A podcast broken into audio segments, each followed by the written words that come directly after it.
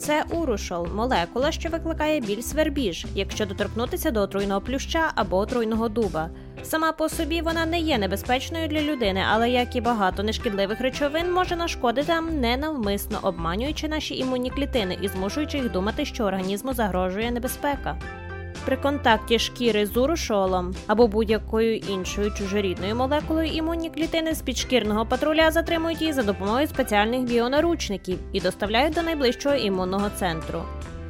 Якщо ж порушника немає в базі даних, слідчі висувають версію у тому, наскільки він потенційно небезпечний, ґрунтуючись на типі біонаручників, у яких надійшов підозрюваний.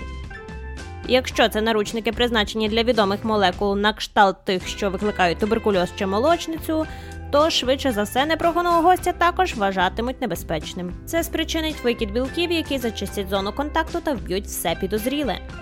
Дуже ефективний прийом у разі, якщо молекула та її патоген достовірно шкідливі. Оскільки безневинний урушіол – це гідрофобний ліпід, як і молекули багатьох грибів і бактерій, у нього такий же вуглеводневий хвіст, і йому потрібні ті ж наручники, що й поганим хлопцям. Тому ваше тіло може включати хибну тривогу та активувати захист при кожному такому контакті. Це стандартне біологічне явище, яке також викликає нежить через пилок або анафілактичний шок через арахіс. Алергія.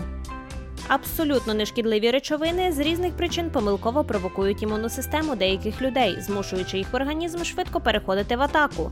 Алергія – нечасте явище, але реакція на урушіол спостерігається у вісімдесят п'ять відсотків людей, що робить її найчастішою у світі.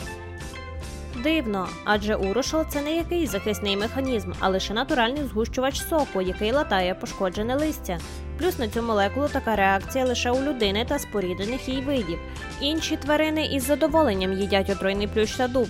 Ми не знаємо, чому у нас є алергія на урушіол, або чому когось вона не зачіпає. Та що там, ми взагалі мало знаємо про алергію. Нам точно потрібна нова ліга плюща.